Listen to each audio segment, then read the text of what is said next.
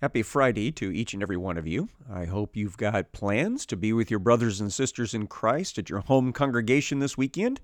All of us need to be able to get together and worship and fellowship and pray and praise and encourage and study and serve together. If you do not have a home congregation, you can't be doing that stuff. So go out there and find a place, get plugged in, stay plugged in. If you're actively looking and you're within driving distance of the Elkhart East building, I invite you to come on over, check us out, make sure you introduce yourself to me as one of my radio Bible students, and maybe you can settle in and call Elkhart East your home church. Let's open our Bibles to Colossians chapter 3, and I want to roll back to verse number 1 to let the context push us forward with the right mindset. Paul has written in this letter that the Judaizers shouldn't win. People should not be forced as Gentiles to be converted into Jews in order to be saved by Jesus Christ because it misses the point of Judaism. The Mosaic Law was to prepare the Israeli people, the ethnic Israelis, for the coming of Christ. And once Jesus arrived, it had served its purpose. So it was never intended to be a mechanism for salvation, and therefore it should not have been forced on Gentiles as if it were a mechanism of salvation. Salvation is only in Jesus, his death for his atoning death, and his bodily resurrection. That's salvation. And so Paul says, don't get sucked into that Judaizer heresy. Instead, stay focused on Jesus and your new life in Him because you've been born again in Him. So, Colossians chapter 3, verse 1, Paul writes, If then you have been raised with Christ, we're assuming that that's true. Seek the things that are above where Christ is, seated at the right hand of God. So stay connected to Jesus. Set your minds on the things that are above, not on things that are on earth. For you have died, and your life is hidden with Christ in God. That's the Galatians 2:20 principle. Uh, the life that I now live, I live for the one who loved me and gave himself up for me. So that's the Christian lifestyle. What would Jesus do? Because I'm living for Jesus. Verse 4 When Christ, who is your life, appears, then you will also appear with him in glory. So that's the hope. The hope of glory is the second coming, the resurrection and transformation of believers, and then we'll be caught up together to meet the Lord in the air, and thus will always be with Him. So that's our focus. That's what we're looking forward to. That's what we are living for. And if that is the case, that should cause us to not want to live like this world lives. Not it should cause us not to want to live like we used to live when we were sinners. Verse 5 Put to death, therefore, what is earthly in you. See, we're connected to Christ in the heavenly realms. We're seated with him, as the book of Ephesians said, in the heavenly realms. So put to death all that earthly stuff, the stuff that's connected with sin, sexual immorality. That's violating God's sexual design. One man, one woman, together for a lifetime impurity and passion and evil desire. See, these go over the line. It crosses the boundaries that God had intended. Don't do it. And covetousness, that's greed, it's wanting more, and sometimes wanting other people's stuff, which is idolatry. And I told you that in the uh, culture of the first century, part of the reason uh, for idolatry was You could uh, ask these gods and goddesses to give you stuff. And uh, unfortunately, we've got some false teaching uh, within Christianity today, Christendom, uh, the wealth and uh, prosperity movement. They think that God is somehow in a little, in a little lantern, a little uh, magical lantern, where if they rub him in the right way with the right words, he has to pay out. And that's just not right. That is idolatry and it is covetousness. And so that needs to be repented of. And I hope none of you have been caught up in that. If you have, repent and run away from it. Um, on account of these, the wrath of God is coming. See, this is the sort of stuff that goes against God's original intention for us as the people made in his image and likeness. Uh, and uh, those that continue down that line of anti God behavior are going to be found outside of his will when he starts wrapping things up, and that's not good. And so, verse number eight, uh, verse seven first. If the in these you too once walked when you were living in them, so that's the acknowledgement. All of us have been sinners in the past, but now we're supposed to be saints. And as saints, as those that are tied up in Jesus Christ, we should leave that junk behind us. And so he starts going through a list of some of these things, and it's very similar to the list that you see in Ephesians chapter number 4 and 5. But now you must put them all away anger, wrath, malice. These are just bad attitudes uh, and uh, a desire to do nasty things to people that maybe don't do what you want them to do. Slander uh, is talking down about people, saying lies about them, or just uh, uh, uh revealing information about them in a way that is harmful. Uh, and it's it's intended to be mean. It's intended to cause them trouble. And obscene talk from your mouth. Obscene talk. I shortcut this as potty mouth. You know, it's the nasty tongue uh, and talk that is just totally inappropriate for Christians to be engaging in. Verse number nine do not lie to one another. Uh, in the Ephesians passage, this is speak the truth in love, right? Do not lie to one another, seeing that you put off the old self with its practices. See, that's that's supposed to be the duh factor here. We've died with Jesus Christ. We've died with Jesus to the sins of this world. Why in the world would we go back to living that same way again? That's the old self. It's supposed to be dead. Uh, this is probably one of the reasons that Jesus, as recorded in the book of Luke, said, no one can be my disciple unless he takes up his cross daily and follows after me. Uh, and that seems to be this idea that we have to make sure our old self is dead every morning. We need to make sure that that's still true in our heart of hearts.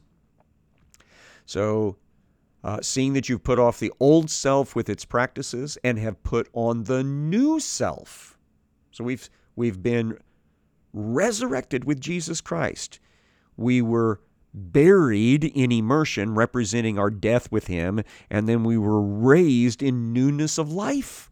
We started fresh with brand new clothes on, brand new Jesus clothes. Uh, so, having put on the new self, which is being renewed in knowledge after the image of its creator. So we are new every day. We've got a fresh start every day in Jesus Christ. And uh, we are being made in his image and likeness. Uh, remember, originally, humanity was made in the image of likeness of God.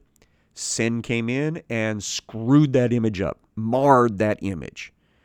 But in Jesus Christ, we are made new. We get a makeover. and get made in the image of Jesus, which is one of the reasons we refer to ourselves as Christians. We are Christ like, we're little Christs. And because we've had this total change, Paul emphasizes that the old distinctives, the old barriers are gone. Verse 11 Here there is not Greek and Jew. Uh, and here he's talking about Greek as in non Jew.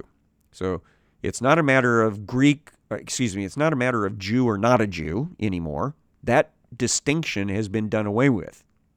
Circumcised or uncircumcised? No. It's are you saved or you're lost?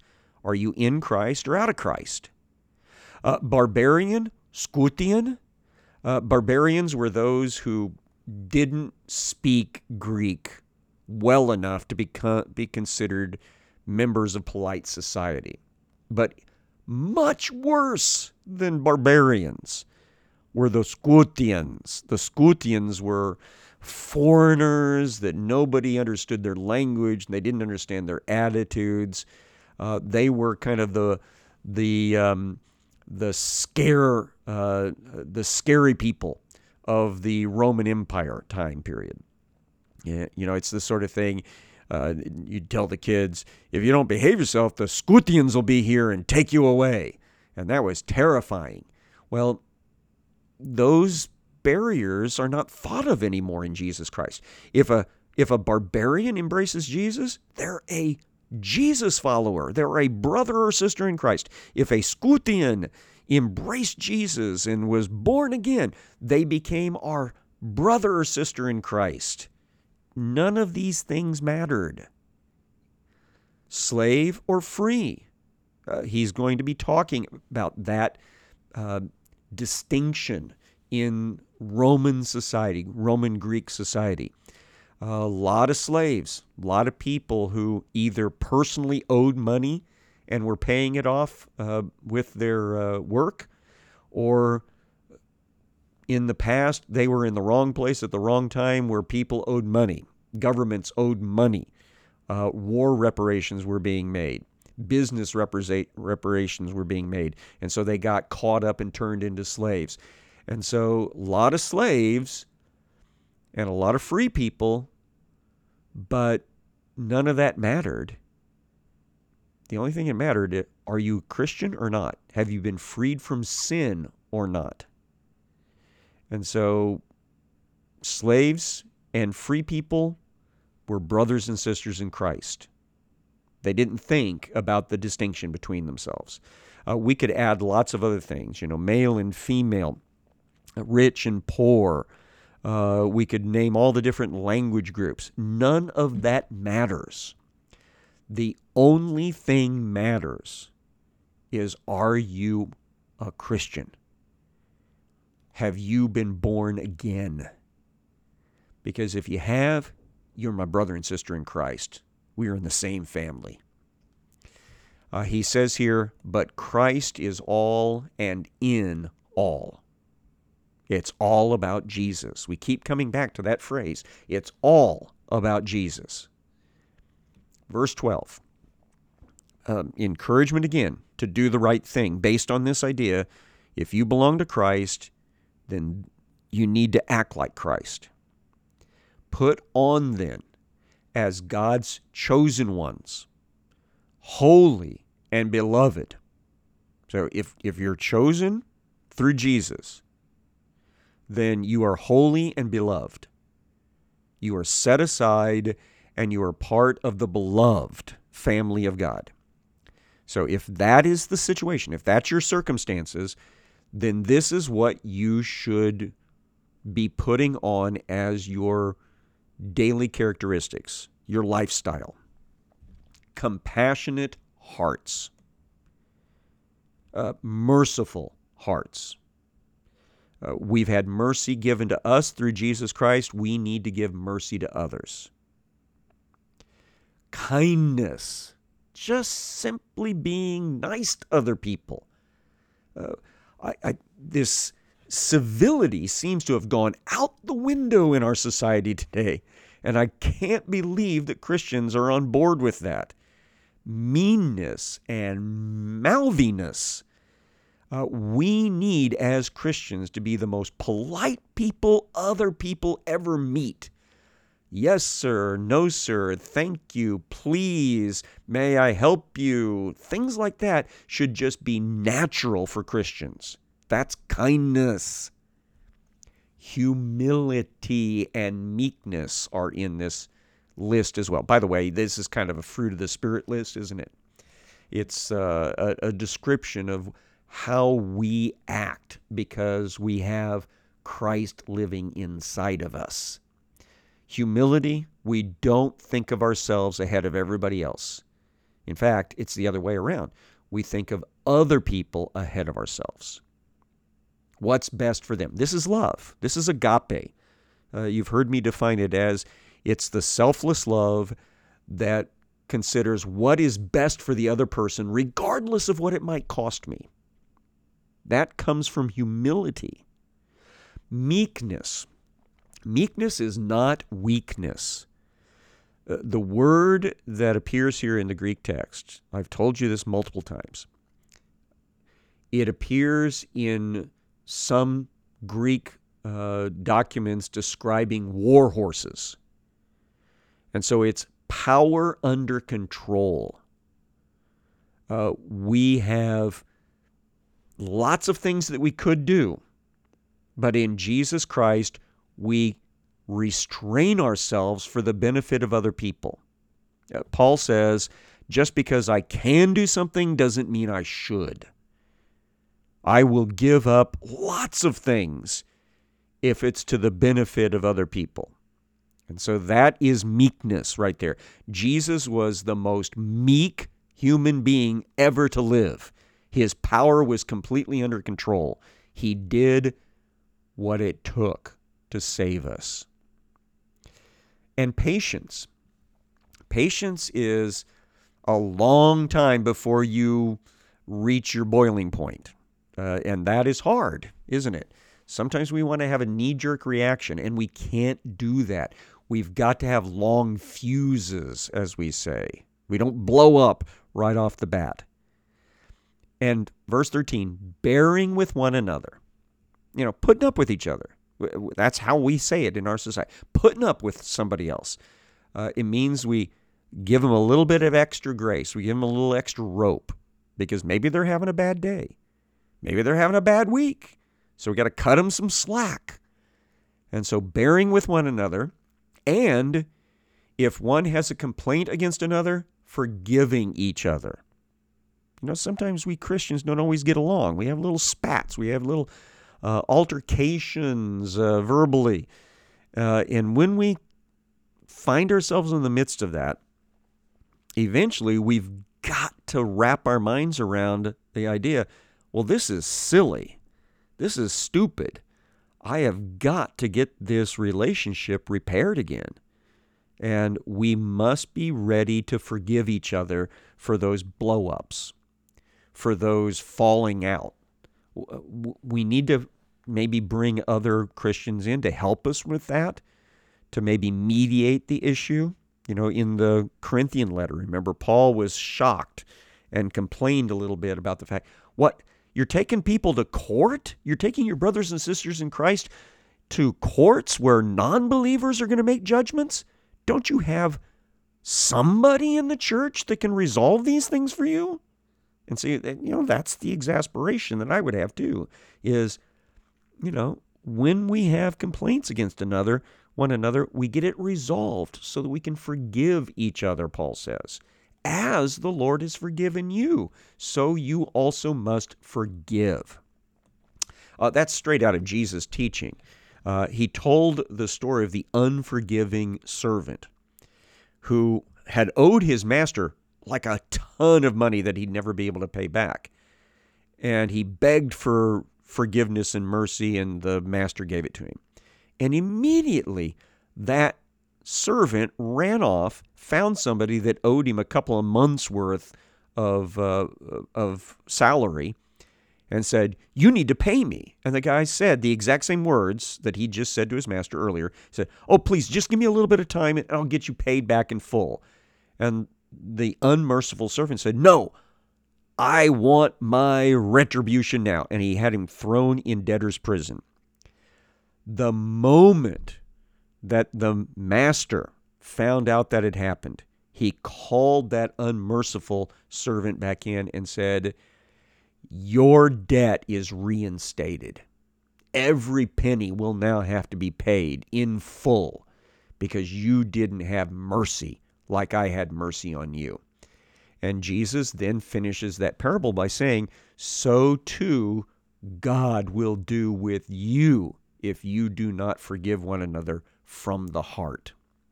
And so that's pretty clear cut that all of us could have our salvation revoked if we do not show mercy and forgiveness to other people that are seeking it from us. Verse number 14. And above all these, now that's a pretty good list of what's expected from us as Christians, right? To be like Christ. But above all these, put on love. This is that agape love, the love that is committed. It is not self serving, it's about the other person. Above all these, put on love, which binds everything together in perfect harmony. This is tied in with the great commandment. You shall love he who is your God with all your heart, which is also your mind, and your soul and your strength. So that's our love toward God. We give Him 100% of ourselves. And then part B, love your neighbor as yourself. We need to think about other people. And for those that like to look for loopholes, Jesus later said, I'm also telling you that you should love your enemy rather than hate them, that you should pray and bless your enemy rather than curse them. And that instead of retaliating against your enemy with bad stuff, you need to do good things for your enemy in the hopes of saving them, apparently. And so, love is what controls the Christian lifestyle. It is the law of liberty in the book of James. It is what connects us with God in the book of First John because God is love. And anybody that doesn't love doesn't know God. So Paul says, above all these, put on love, which binds everything together in perfect harmony. And then let the peace of Christ rule in your hearts. Remember that Jesus promised a peace that passes all human understanding. That peace comes from a restored relationship with God the Father. And it happened through Jesus the Son. And so we need to let that sort of peace rest inside of us. So let the peace of Christ rule in your hearts, to which indeed you are called in one body. Uh, remember in the book of Ephesians, which is a parallel to the Colossian letter.